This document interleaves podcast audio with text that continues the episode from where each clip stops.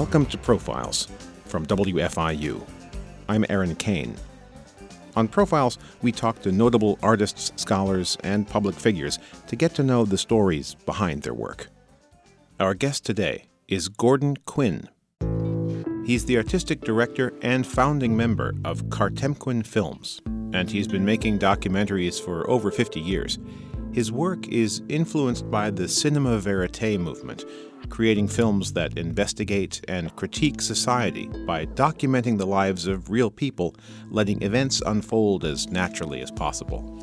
Gordon Quinn executive produces most projects at Kartemquin, including their best known film, Hoop Dreams, which won critical acclaim and several awards. Other films include A Good Man, about the dancer Bill T. Jones, and 63 Boycott, which features previously unseen archival footage of the 1963 Chicago Public Schools boycott. Gordon Quinn was on the IU Bloomington campus for Visible Evidence, an international conference on documentary film and media. While he was here, he came to the WFIU studios for a conversation with Janae Cummings. Gordon, welcome to Profiles. Thanks. Glad to be here. You're one of the world's most celebrated documentarians, but we all have a beginning. We all start somewhere. Those are the places where the seeds for our passions are planted. Can you tell us a little bit about your roots? Well, I grew up in Northern Virginia. My parents were both from Boston. I was going to legally segregated schools. Early on, I was concerned about integration, social justice issues, things like that, and was always a little bit on the outs from my high school world. When I went to the University of Chicago, kind of by luck, I was in Chicago with my dad, and he had done some graduate work there or something. He never finished, but he said, Why don't you just go look at the University of Chicago, which I really didn't know anything about. I had an interview or met somebody, you know, and it was like, oh, this is where I want to go. They read all the original source material. It was like I didn't, that was it, you know. And I, I went there and basically died and thought I'd gone to heaven. It was my world, my people. But they didn't have anything about film, and I loved movies. I used to go to the movies. I got interested in foreign films early on, people like Bergman and British comedies I was interested in, and you know, I liked movies. But the University of Chicago is very intellectual at that. It still is. It still is yeah. But at that time, God forbid you should do anything with your hands. There was no film production. But there was doc films. And so through doc films, I started to see documentaries, although they were mostly interested in the auteur theory and Howard Hawks and that stuff, which I was also interested in. But I saw a film that Ricky Leacock and Joyce Chopra had done, Happy Mother's Day, and it was like, oh, wow, that's what I want to do. Cinema verite, direct cinema, filming reality as it unfolds. And a story that you think is going one place and then goes someplace else. You just follow it where it goes. And then I saw Chronicle of a Summer by Jean Rouch, and and I started to meet other people, Jerry Temaner, Stan Karter. These are the guys that we started Kartemquin together. And we used to joke about someday we'd have a film company, we'd call it Kartemquin, sounds like Potemkin, a really stupid idea. Don't ever, if you're going to start something, don't put three stupid names together. Not the way to do it. I had worked one summer for a production company in D.C. I was actually in, I hadn't gotten a job with, can't remember his name, Davis Guggenheim's father. They used to be based in St. Louis, and I'd gone down there and interviewed for a job and didn't get it. So I went off to the West and wound up as a lifeguard at a municipal swimming pool. I won't digress into that story. But my dad calls me and says, you know, this production company in D.C. called and they have a job for you. So I started working in film. That guy loaned me a camera that I took back to the university. And for the public television station, I started shooting for this, it was called Student Journal. And it was on public TV. And I do the little film stories and roll ins and stuff like that. That's sort of what I got interested in. I wrote my BA paper on cinema verite and a democracy. I started reading John Dewey and some of the philosophy courses I was taking. And I studied the liberal arts. I studied literature and history and social science. And that's what I use every day in my work. You know, I, they love me at liberal arts colleges because they always, with filmmakers, where'd you go to film school? Where I didn't go to film school. I learned basically as an apprentice. But I got out of school and started working in the industry. Even I was working before I graduated, really, for various people, Mike Shea, and I learned to edit from Howard Alk. And so I learned on the job. I remember this is when I was living on 54th Place, and I was walking down the alley to get back to where I was living. And I'm thinking to myself, yeah, this is what I want to do. If I could just shoot industrials, wouldn't that be a great career? I didn't have these vast Yeah. ambitions. And yet, with these other guys, we would fantasize about making verite films, making real documentaries and stuff. So the seed was there. And then I'd written this BA paper, which had a certain vision for what film could be and the role that it could play in our democracy. And I went and worked in New York for a couple of years on some big music films and stuff like that. And the opportunity to make our own film, Temaner gives me a call and he says, This old age home is going to let us make a film there. And I've got some money raised. You know, I think we made a dollar an hour or something doing it. But we made our first film, Home for Life, and started Kartemquin. I want to backtrack a little bit to growing up in Virginia, mm-hmm. segregated schools, mm-hmm. and you mentioned being an outsider and kind of having that outside point of view. Was this something that your parents instilled in you? Indirectly, yes. They'd both grown up in Boston, so they were, you know, pro integration. This was in the 1950s. And many years later, I didn't know this at the time, but when I was 14 or 15, I found out my father had actually been in the Communist Party sort of before I was born. He left, I think, around the Hitler Stalin Pact, right around then, you know, when that came out. He was a leftist, you know, or a, a progressive kind of liberal. And my mother was sort of conservative. But on things like that, that was certainly the ethos in our family. I think I was an outsider for a lot of reasons in high school. I was interested in books and not sports. I was a pretty intellectual kid. I remember there was a teacher who had an after school thing. We would go to his house, actually in the evening, I think, a great books thing. We'd be reading a great books and we'd talk about it in a small group, like six or seven of us. And I was just like, whoa, this is who I am. But in school, you you know, it's a big suburban high school. And I do remember being shocked. Some of the teachers knew that integration was coming. In fact, Virginia fought it all the way till 62 mm-hmm. or 63. So I graduated in 60 and it never got there. But they were trying to get us ready. I remember we took a field trip with the physics class to Hoffman Boston, the black school. And it was like they didn't even have running water. They had to go into the bathroom to get their water. And you could really see the differences. But the other thing that I took away from segregated schools, it was segregation was about on the whole East Coast. You know, it's mm-hmm. different in other parts of the country. On the East Coast, it's about black people, period. The president of our senior class and the captain of the football team was Jim Hamasaki. The kid in front of me in Spanish class was from Venezuela. What he was doing in first year Spanish, I never quite. I mean, he got a C. I flunked, but you know, it was like everyone was white except for African Americans. So that influenced my thinking about equality and about what the big contradictions in American society are.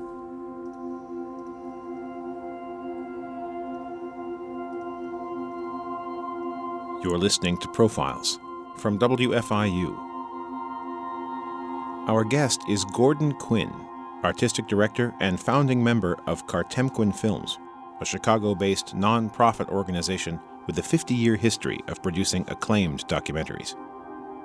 Gordon Quinn is speaking with Janae Cummings. You go from a place where Jim Crow is alive and well. Yeah. You go to Chicago, which is becoming a tinderbox for unrest, for civil rights movement, that kind of thing. What was that like? I mean, you've said that it was kind of like a breath of fresh air or a life changing thing, but It- yeah, and it certainly was the intellectual environment at the University of Chicago is really what I was referring to. And it was a place where yeah, I got involved in some early civil rights struggles and stuff like that. And that's why we were tipped off about the boycott because we were the film people and the people organizing that knew us. And they said, hey, this is historic. You guys got to find a way to And we're talking about it." the Chicago school boycott. Yeah, the great 1963 school boycott. Yeah, there was a lot happening in Chicago, but the people who were cool also care about civil rights. It was a very different kind of environment to walk into.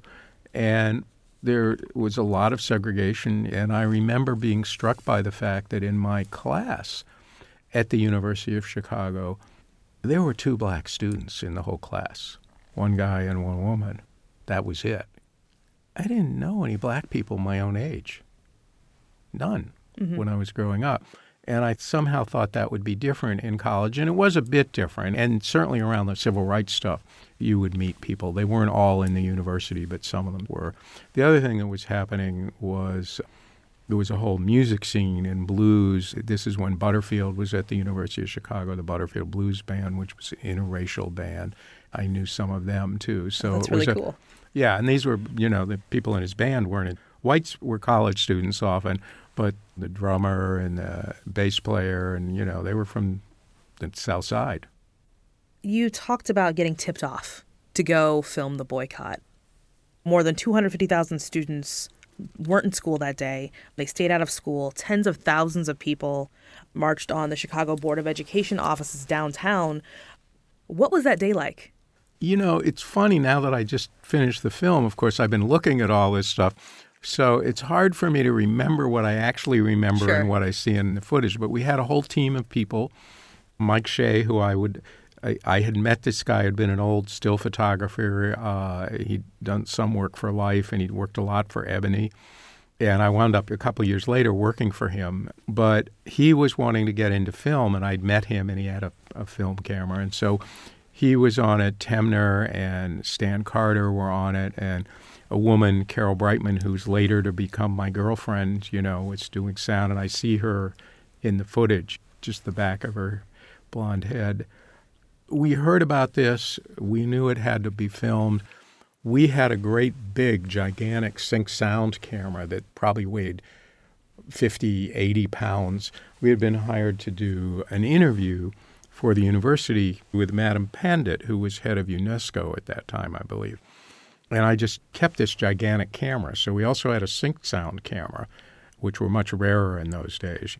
I had that big camera in a Volkswagen van. All of the sync sound that you see in the film was filmed out the door of that van.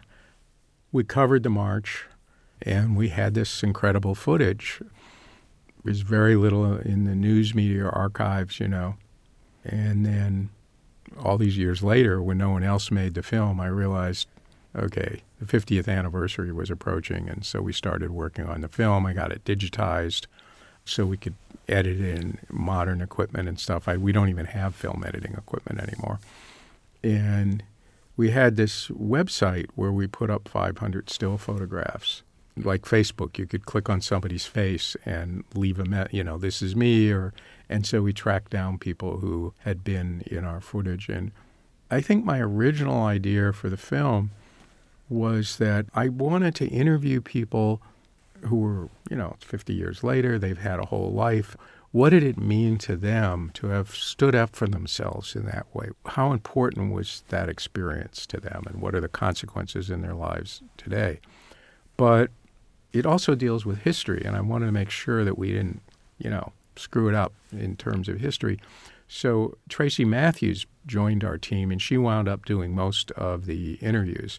Tracye is a historian, so she was like, yeah, but we also need to talk about how they pulled this off. How did they organize it? How did the leadership make it happen? And so the film really kind of straddles those two visions and approaches, and it was a really important change that I think makes the film much more valuable. And you need to speak to the people who had protested so many years ago to make those connections. Is that right? Yeah, yeah, yeah. And then we interviewed them. We found people and interviewed them, and then we interweave it with the archival footage. And also, we had to give the context of the time. So, all within a half an hour, we give a sense of segregation in Chicago and what happened to the schools over the years, why Here we are 50 years later, and they're almost as segregated as they were when we started. The only difference is then the school system was 50% white. Now it's 8% white. We deal with all of that in the film, but we wanted to keep it a half an hour so we can get it into the schools. And it also is framed by the modern protests that happen around the school closings in 2013, where they closed 50 schools all at once and there were huge protests. You said a few moments ago that you had all this footage and no one had made the film. Does that mean you tried to sell this footage Um, and no one would buy it? no one in the U.S. bought it at the time. We kind of have a history for doing things that nobody wants to buy at the time, and then, but we did sell it to the Canadians. Someone connected with the CBC did buy a copy of the footage, and they used it. I think they part of it was used in a documentary they were making about Saul Alinsky, and so it was used in that film. And I think it also touched on the civil rights movement in the U.S. And I remember this is just a digression, but I gather you guys don't care about digressions. We had started this thing called the Film Workshop, I think we called it. Can't remember exactly, but it was a student, you know, kind of an offshoot of Doc Films. And Doc Films was about showing films and criticizing films, and this was about making films. You know, we had some equipment, we got a little space that the university gave us, and we had this kind of film workshop thing. We sold this footage to the Canadians however the finances were being handled, it was under this radio TV entity where we had also recorded the interview with Madam Pandit. And the money's not coming. The money's not coming. And it's like some real significant money. My memory is it's $5,000, which in those days was a lot of money. I might be wrong about that, but I think it was 5000 And finally, a friend of ours who worked for this entity says, the guy who's the head of it has an issue with his budget and he took your money and they're lying to you. Wow. And we like created a big stink and you know, it was just fortunate we had a friend there. So I, I it's funny, I just remembered that. And we were just like couldn't believe it, you know. So the Canadians bought the footage, and why didn't anyone in the States, why weren't they interested? What was it about this footage that didn't resonate? You know, I think it was a little bit early for them to understand how important the civil rights Mm. movement in the North was. There was all this focus on the South. So I think it was partly that. In Chicago, of course, it was fairly controversial. So, you know, the stations there weren't really interested. But looking back, I think that it maybe had to do with that. Yeah, because it was just this is what happened. There was Yeah. this huge demonstration, and we had gotten up in buildings before drones, but had shots of the huge crowd and everything, and the freedom schools, because a lot of the kids were in churches and stuff in basements. They had activities for kids and stuff like that. So the people you filmed this boycott, this demonstration with, they helped you to form Kartemquin Films. Yeah. Yeah, there were three guys out of the University of Chicago originally a Karter, a Temaner, a Quinn, thus our stupid name. Clever. And that was kind of the founding. And we had an early manifesto, cinematic social inquiry. And, you know, we have one published article, a pretty well known book, Visual Anthropology. I don't think our essay's in there anymore, but for many years it was. And we thought about this or joked about it really more. And then I went off to New York and worked in the industry for a couple of years. And when I came back with this opportunity to make the film about the old age home, we sort of formed Kartemquin. Uh, That's where we date our founding from, 1966. One of our early visions was we were going to make films with professors at the university that would be, you know, about things that they were studying or looking at. And it never worked out, never happened. And within, uh, I think, the first year or two, we had moved north into the basement of a building that we had a bunch of us. Jerry Blumenthal, who Jerry Blumenthal uh, joined Kartemquin in that first year or two, and we weren't going to rename it Kartemquinthal. but the other thing that was happening, we went from our early belief that if you held a mirror up to society, that would be enough to create social change. In today's world, it would be, well, if you just took verite footage of these Trump supporters and showed them what they looked like, they would change. At that time, I kind of believed that naively.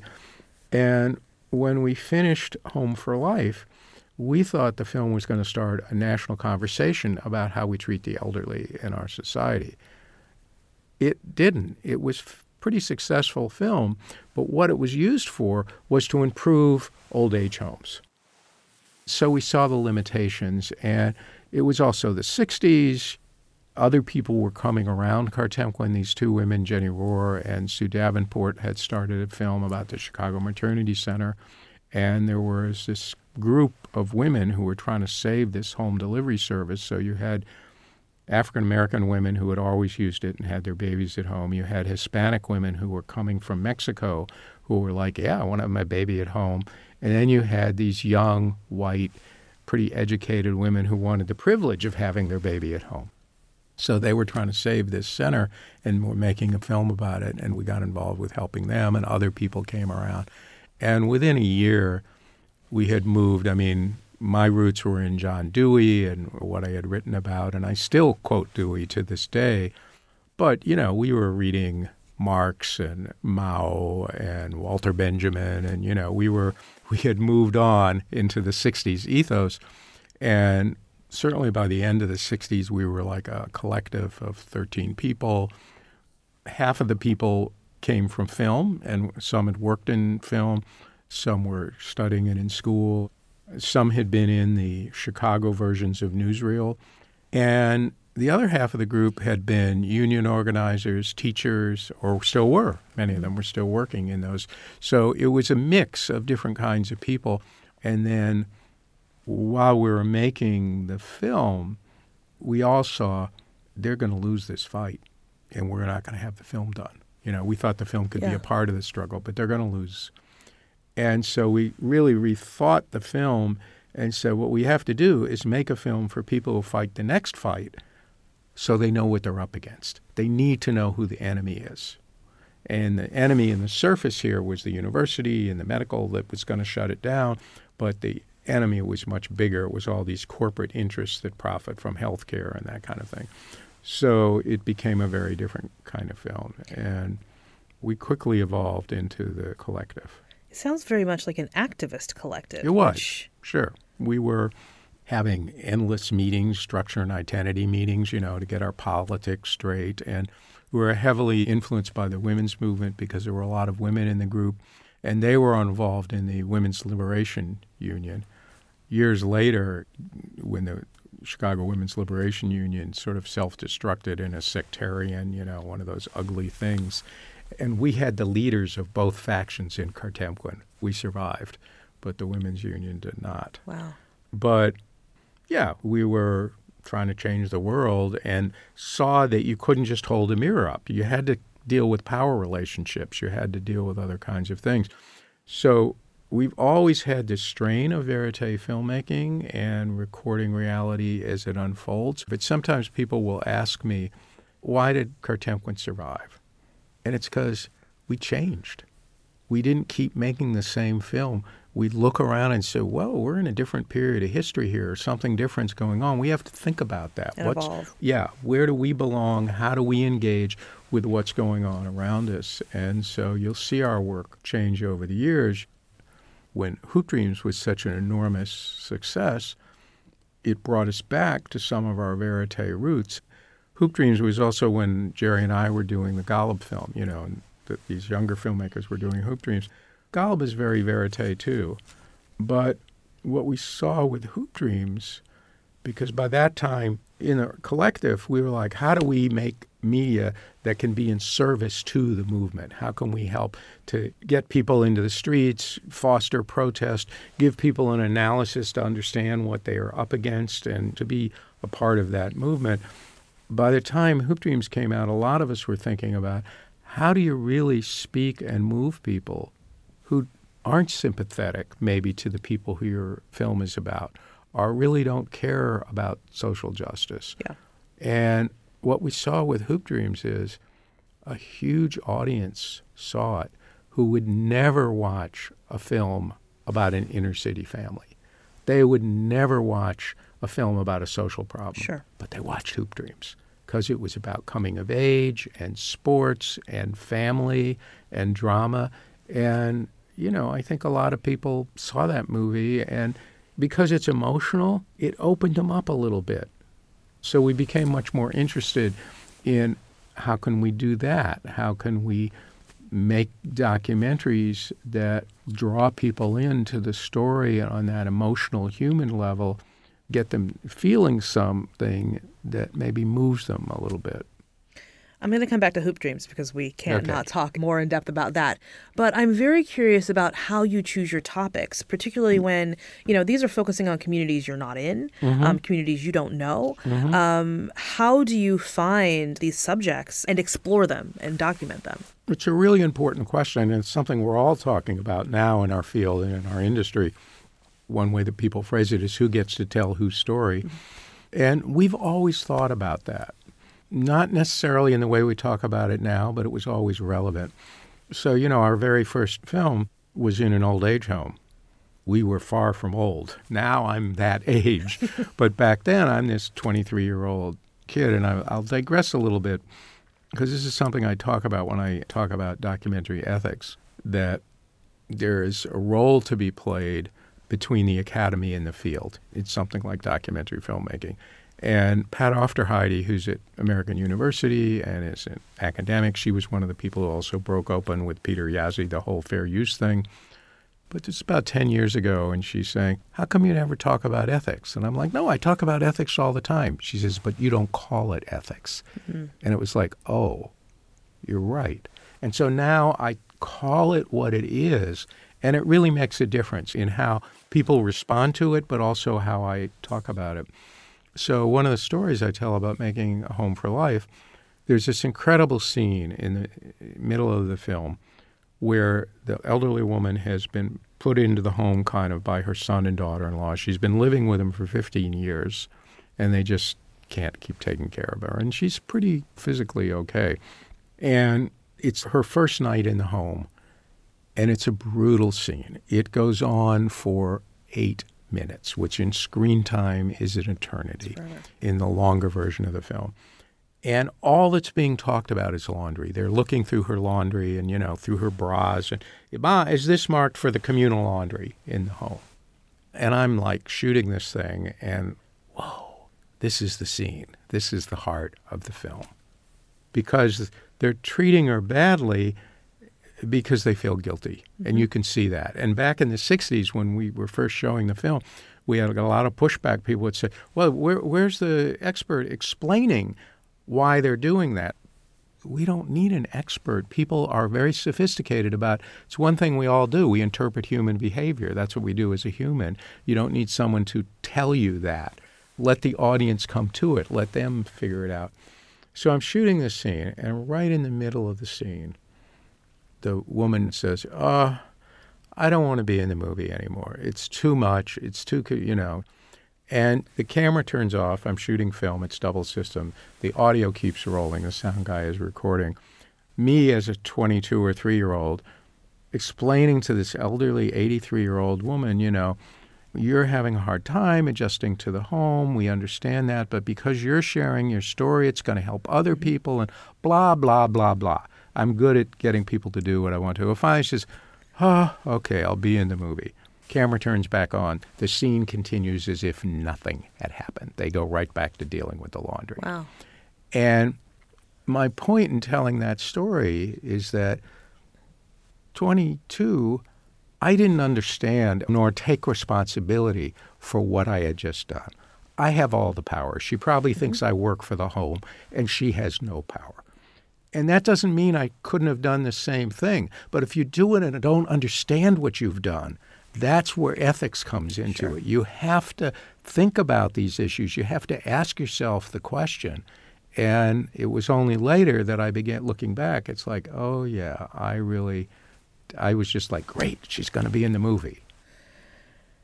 You said that uh, one of the core values at Kartemquin is that when you go into a situation, you just must observe what's happening there. Can you tell us what you mean by that?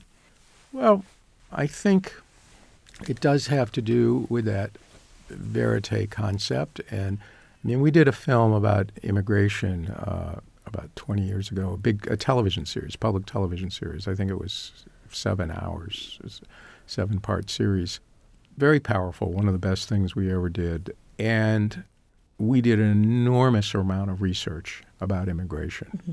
file cabinet full of stuff, and worked with all these organizations. But then when you start making the movie, we put that aside and we watch and see what's happening.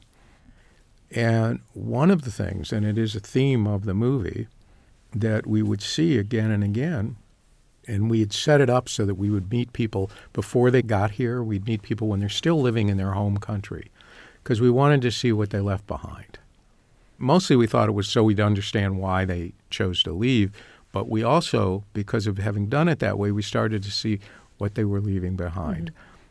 And one of the powerful things that comes out in that film is that when you emigrate, you're not thinking about where you are or where you're going. Your heart is back in the place you left.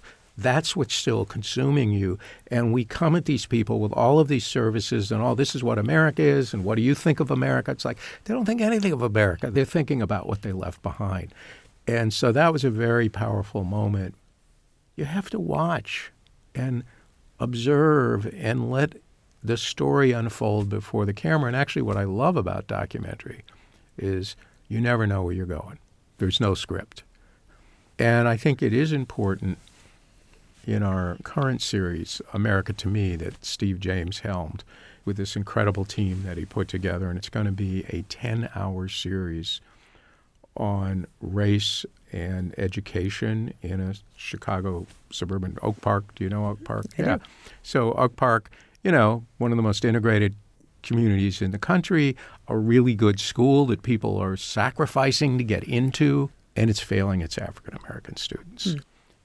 The kids and their parents and the teachers, those are the foreground stories, but the school board's in there. It's just a terrific thing.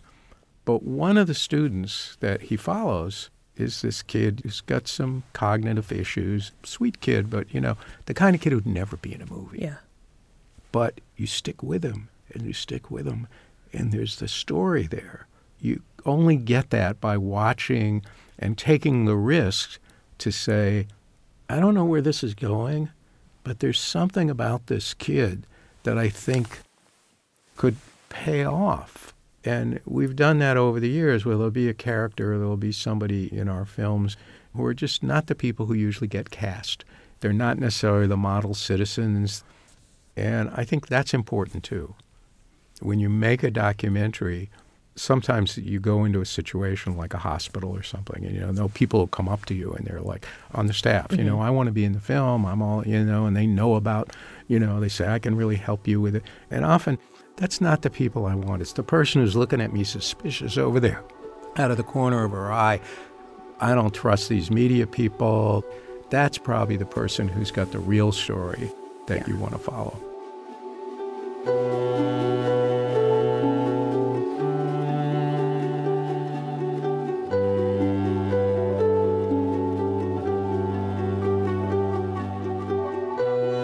Gordon Quinn artistic director and founding member of Kartemquin Films, in conversation with Janae Cummings. You're listening to Profiles from WFIU. Let's get back to Hoop Dreams. What drew you to this story? It wasn't not me. Okay. It was a couple of tall guys who come into Chicago, into Kartemquin. They had been in Carbondale. They'd gone to film school and they were basketball nuts. And their original vision was to do a film about street basketball uh-huh. and what it meant in young kids' lives, the kind of joy of basketball.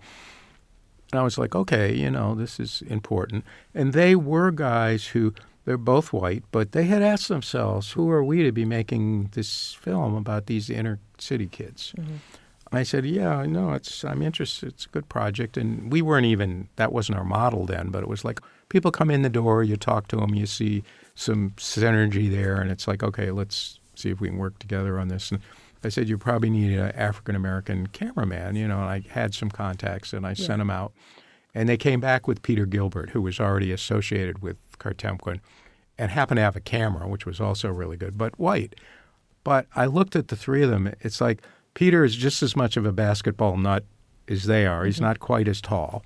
And all of them, in some way or another, had some aspect of that dream, you know. And over the course of the four and a half years when they were shooting, you know, at various times one or the other, one, maybe not Peter, but, you know, the other two guys would say, you know, I was really pretty good. You know, I might have had it. I could have had a shot, you know, which was just a total fantasy. Yeah. So that was the common ground. And it quickly, I'd say within a few months, the film went from this film about street basketball to following these kids all the way through high school and watching the recruiting process and the role of basketball in their lives. And the other thing that really, like, I knew that they were the right people to make the film. They knew all about the dark side of recruiting high school kids to play basketball and all of the stuff that goes on. They didn't want to do an expose. Mm-hmm. They all believe that basketball cuts both ways. There's a whole negative side, and there's a lot that these kids get from playing the game. And they didn't want to lose that. They didn't want to just see that one side. They wanted to deal with the contradictions, Yeah. which you see all through the film. But sometimes you do talk to somebody, and you, you know, one way or another, you'll say, "What makes you think you can tell these people's story, or do you, that you have the right to?" And they're like, mm-hmm. they haven't even asked themselves the question. It's not like there's a right answer, but if you haven't asked the question, you're not ready. One thing I think that fascinates me about Hoop Dreams, as much as I want to see Arthur and William succeed, it seemed more fitting that they didn't reach this dream, right? They are Yeah, like so many people, they're normal people who are extraordinary for a time and it faded for whatever reason. yeah. Do you find yourself rooting for the subjects of your films? Yes, we are rooting for our subjects, but not necessarily to make it to the NBA.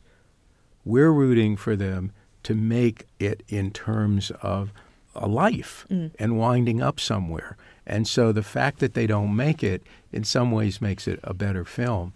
And the fact that they do make it to become who they are, to us, that's what we're rooting for. And a, a really uh, chilling story. Um, Steve was talking to somebody at CPB in Washington. We were there for a series of meetings, and we're pitching them the film. We've told them about it. We've sent them some written stuff, and the guy's like, "Nah," he says, "I don't really think there's a story there." Now, if something bad happens to one of those boys, then you have a story, and that was just like It's devastating. chilling. Yeah. And he was wrong.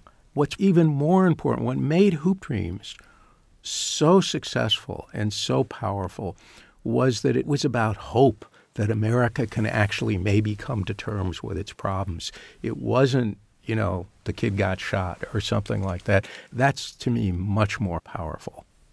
When we talk about it literally in the editing room, it's like, you know, this isn't really working because that's kind of making this person look like a victim, and that's not who they are. And that's not who they want to be. You have to balance those kind of contradictions and sometimes those stereotypes. We have characters who have plenty of things wrong with them that we expose. It's Yeah. there, it's on Yeah. the screen. But ultimately, you want your audience to feel empathy for that person. I mean, the most challenging was when we did Stevie, which was the first film we did after Hoop Dreams it's huge. We've been this enormous success, and everybody wants Hoop Dreams too.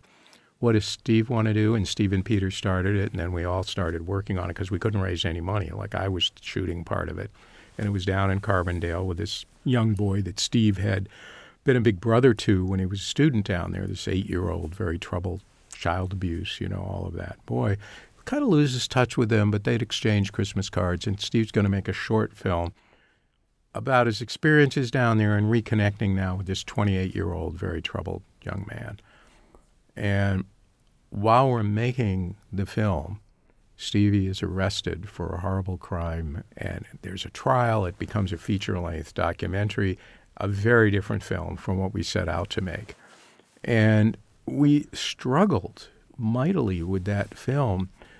We want our audience to feel empathetic for Stevie and at the same time hold him accountable for what he did.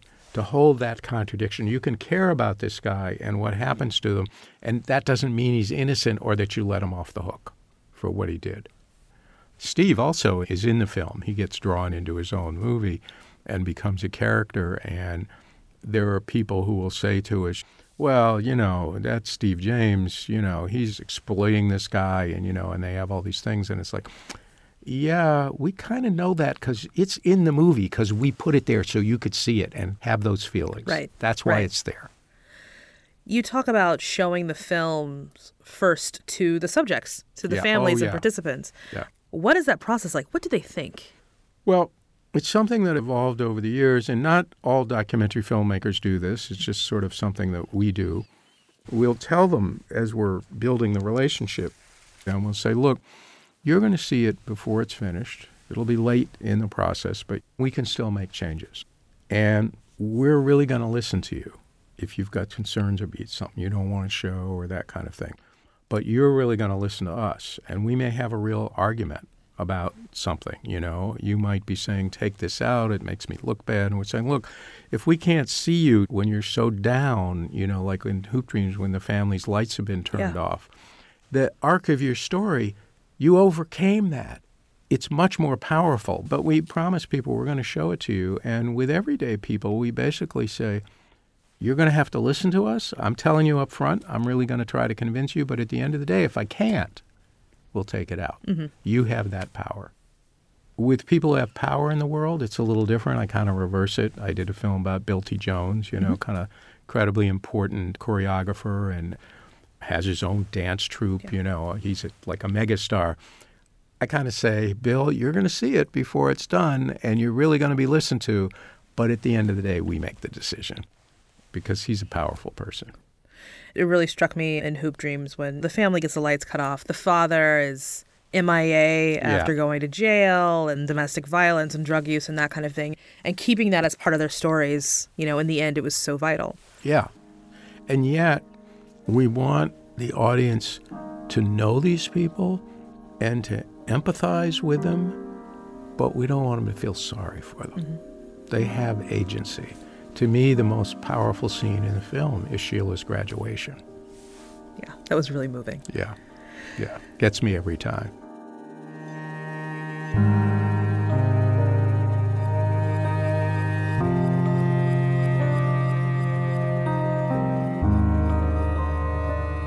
You're listening to Profiles from WFIU.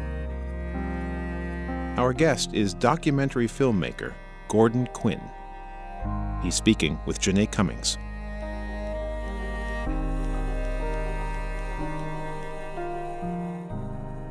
I'm curious about the evolution in platforms for documentaries. Now we have Netflix, we have Amazon, there's streaming services that are picking up documentaries just left and right. It seems like a good thing that these stories are being seen, but are there drawbacks to this? There are, I think, you know, but we use these platforms. We are thinking about maybe you're evolving to do more short work. We've done two series of short, you know, one called the School Project, which is around the closing of the 50 schools that we did with all the other media organizations in Chicago. We all got together and said, hey, we're going to do these films. They're going to be on public television locally. We had partners, and we're going to have a public screening in different communities around the city with a public presentation. They were just short, 10 minute things, social media, all of that. And then we did another one more recently that Liz Carr did. She did eight short films about the consequences of Illinois having no budget for two years and what does it mean in people's lives? What does it mean that social service agencies can't deliver their services, that their people aren't being paid, that again, we had them up on social media and that kind of thing. There are all these new platforms, and you have to figure it out and adapt. I mean, I still think public media is terribly important. Mm-hmm. And one of the reasons I think it's so important, I've fought battles with them and I've won. And I wouldn't have won that with a corporate Sure. company. But with public television, you can organize a community, you can organize a field, you can bring pressure to bear, and they have to listen to you on some level. And that makes them different and it makes them more valuable to our. They're a little sliver of the media landscape, public media, but they are an incredibly innovative sliver mm-hmm. in some ways, they keep the rest of it somewhat honest. I mean, I admit that it's drifted off into total insanity, not public media, but the rest, of you Yeah. know, you got Fox News, you got whatever. But I think it's an important part of it. And so I am committed to fighting to preserve that sense that this is media that we, as a democratic society, we think is important. We fund it, and they are accountable to us in a way that is not a marketplace way. And you helped push an initiative PBS Needs Indies, is that right?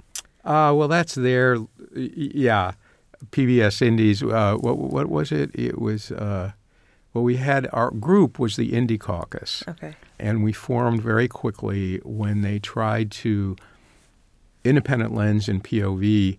They were going to try to move them from their Monday night slot, where they had been building audience and getting more and more successful, and they were going to put them on Thursday night, which is reserved for the local stations to do mm. their own thing. Would have been the kiss of death. And we just organized the field and rose up, and they had to kind of say, oh, you know, as, as bureaucracies do, they said, oh, well, no, no, no, we're just trying to make things better and blah, blah, blah. But okay, we'll have a listening tour all around the country. And they had these meetings, and we had people organized to show up en masse. We had the one in Chicago, and all of this is, you know, you're thinking about how do you do a campaign? How do you win something? And so I got the MacArthur Foundation to loan us a room to have the pre-meeting with them, where they came in and were the actual negotiations in Chicago for what was going on. And I'm looking out the window, and it's a blizzard. I mean, it's an absolute blizzard. And then we're going to the big public meeting where I want the hall filled, Yeah. you know. And it's like, I mean, it's a Chicago, but the snow is going sideways. I'm like, oh, nobody will be there. And the woman actually from the biggest wig from D.C. didn't even make the meeting because her plane was canceled. And we go to the cultural center, man, and the room is full. It is like, whoa. And they saw that, and basically we won. You know, it may come up again, but we, we won. So I think we have to remember it's not all about the marketplace. Mm-hmm. And some of these other platforms, I mean, I have, you know, I mentioned all the Queen's horses. I don't know if you want to know that story. Absolutely. Uh, so, this is a new film. Kelly Pope, the filmmaker, came out of our Diverse Voices in Docs program, which is for people of color. She is a forensic accountant and a professor at DePaul and had been using video to film people who had committed fraud and things like that. Some of them were in prison. And so we met her because we were giving her some advice just about some basic stuff. But then she came into our program and she starts working on this film about the biggest municipal fraud in the U.S., which took place in this teeny tiny town in Dixon, Illinois, where this woman had stolen virtually the entire town's budget. She worked for the municipality. She was like the treasurer and wrote all the checks and signed them. And, you know, over a 20 year period, she sold $53 million and put it into her quarter horse empire, thus the name All the Queen's Horses and Kelly's making a film about this. The woman had already been arrested, you know, so it's looking into the past and winds up in prison. But the film, it's a very different film from a lot of our films. It's not character driven. It's not about the psychology of the woman and why she did it. It's about how she did it. Mm-hmm. It's literally about accounting and the whistleblower who saw something wasn't right and went to the mayor and said, I think this is not right. And eventually they call the FBI in. And when we were making the film, Kelly would say, Oh, well, accounting's boring and nobody wants to hear about this. And I was like, No, accounting, that's the challenge. We have to make people see that this is really exciting and interesting. And we use animation and we do some other things. So it's her first film, you know, and she thinks she's going to Sundance, you know, and I'm like, this film is never getting into Sundance. All of the first tier festivals turned her down. But she's very persistent and she starts getting into all these second tier festivals. She's winning prizes, they're loving it. There's a fraud film festival, who knew? Wow. You know, and the horse people are picking. She was in an equine festival because they knew who this woman Sure. was. And so she has quite a festival run. And then she gets into theaters and it's playing in all these mid sized, small sized towns across the country. paid theatrical screenings. Uh, I went to one in Downers Grove. She was double booked. I think she had to go to Durham, so I go to this screening in Downers Grove. I mean, it's it's like there's 700 people there, you know, big old theater. Oh, and when it played in Dixon, I think that it's going to play in Dixon, the actual town. In Oh, where theater. she was from. And Kelly was like, "You're going with me. I'm not going there by ourselves." I mean, when she she would joke, she would go with Keith, who's a, a cameraman we work with, and he's African American and she's African American. We just doubled the black population of Dixon. You know, she was like, "Whoa!" And in some ways, it also resonates with what we were talking Sure. about earlier because this is a white town and a white criminal and a black filmmaker. Right. And that's a town that can turn on her Yeah. because how dare you? Yeah. Well, and there were people in the town who felt that, mm-hmm. where they this is dirty laundry. Sure. But actually, the screening was very. It was a good screening and a really good Q and A, and the thing got a little uncomfortable was people keep pressing. Weren't there other people involved in this? They're looking for this conspiracy, Right. You know, and who to blame. Because how can one person steal fifty-three So million dollars? yeah, Sure. and and they, but the film really lays it out and lays it out what was being done wrong, and kind of why it happened, and and you see that bank was complicit, the auditors were complicit in not criminal ways, but they wound up paying millions of dollars in a settlement because they didn't want to go to court and have all of this come out, you know, and how badly they had screwed up in terms of their professional responsibilities. Oh, and the the end of the story, which takes it back. So in POV, Independent Lens, they all turned it down. You know, public television didn't pick it up, and now Netflix has licensed it, and it's being seen all over the world on Netflix. And she's getting like an email or two a day from somebody. Oh, I saw your film on Netflix. I think you should come to my town. I'm going to see if I can find a way to bring you here. And that's, to me, that was my dream for the film. sure. That this is a film that every municipality in the country, it should play there. Citizens should see it and understand what they can do to keep from being victims of this kind of thing. And it also applies to any business or not for profit, too. You know, it's slightly different, but it's the same idea. Gordon, you've had a magnificent career filled with many proud moments. I'm curious to know if there's anything you would do differently. I don't know. You know, I mean, we've certainly made lots of mistakes over the years, but if you don't make those mistakes, you don't grow. So I don't know that I have a lot of regrets. You know, I mean, I think at a couple of crossroads, we actually made the right decision. So very early on, when we were began Kartemquin and we're looking around and we're seeing who's funding documentaries? Well, it's in Boston, it's in New York, it's in Los Angeles, it's not in Chicago. Mm-hmm.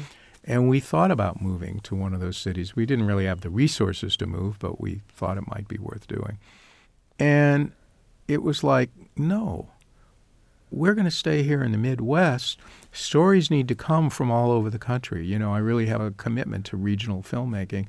And so that was one of those decisions where it was like I look back, it's like that was a good decision. The decision that we made when Hoop Dreams made so much money, because you don't pay documentary subjects, but after the fact, we cut the families in and, and the boys at the same level that the filmmakers were, life changing money. And, you know, it was a lot of money that they'd all sign releases, you know, but I think we all look back and say, yeah, that was the right decision. We never regretted it. What's on the horizon for you in Kartemquin? Well, what we're about now, really, we've evolved again. You know, we, we the, the earlier there was these three guys with the dopey name, and then we evolve into this collective. After the collective fell apart at the end of the 70s, there were a few of us still left around Jerry Blumenthal and me and Jenny Rohr for a long time, and we kept the place alive doing commercial, uh, you know, industrials and things like that, always as the crew for somebody else. We never competed for that business. And that was, again, a kind of let's not try to be that. We'll be the crew, we'll hone our skills, we'll acquire equipment, but we can keep focused on what we think is really important. And now we've evolved into a media arts center with a board. Years ago, I sort of converted it into a 501c3, not for profit. All the equipment and films and everything was given over to the not for profit. The only thing they don't own is the building. That has to do with the initial Kartemquin Corporation was the wrong kind of corporation, and so there's no way to get the building out without being clobbered by taxes. But if I die, because now I bought Jerry out, and so I own that corporation 100%, and when I go, it can go to Kartemquin and not take the tax hit. Things that are in our past are still there, but our real focus is on the next generation of young filmmakers. We had a couple of them here, you know, on our panel.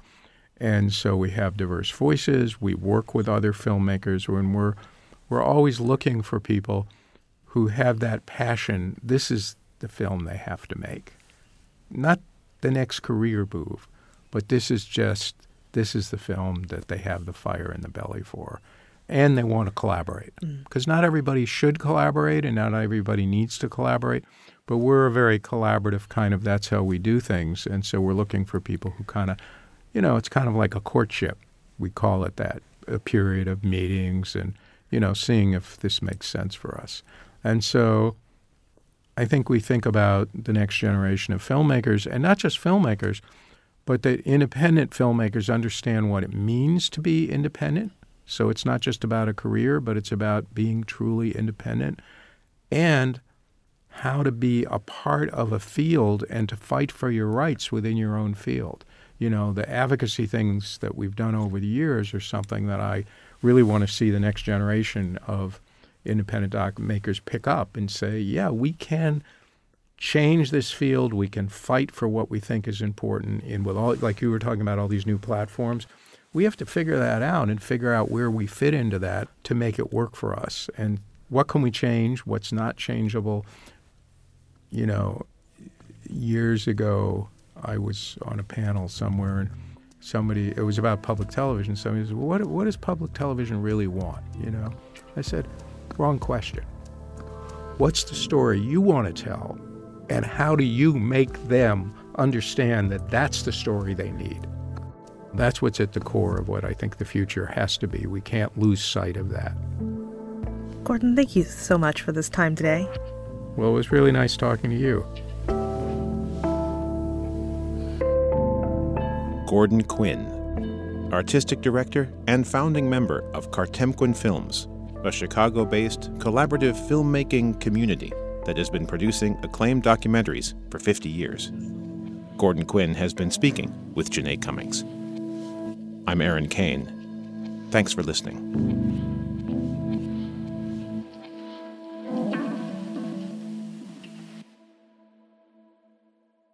Copies of this and other programs can be obtained by calling 812 855 1357. Information about profiles, including archives of past shows, can be found at our website, wfiu.org. Profiles is a production of WFIU and comes from the studios of Indiana University. The producer is Aaron Kane. The studio engineer and radio audio director is Michael Paskash the executive producer is John Bailey. Please join us next week for another edition of Profiles.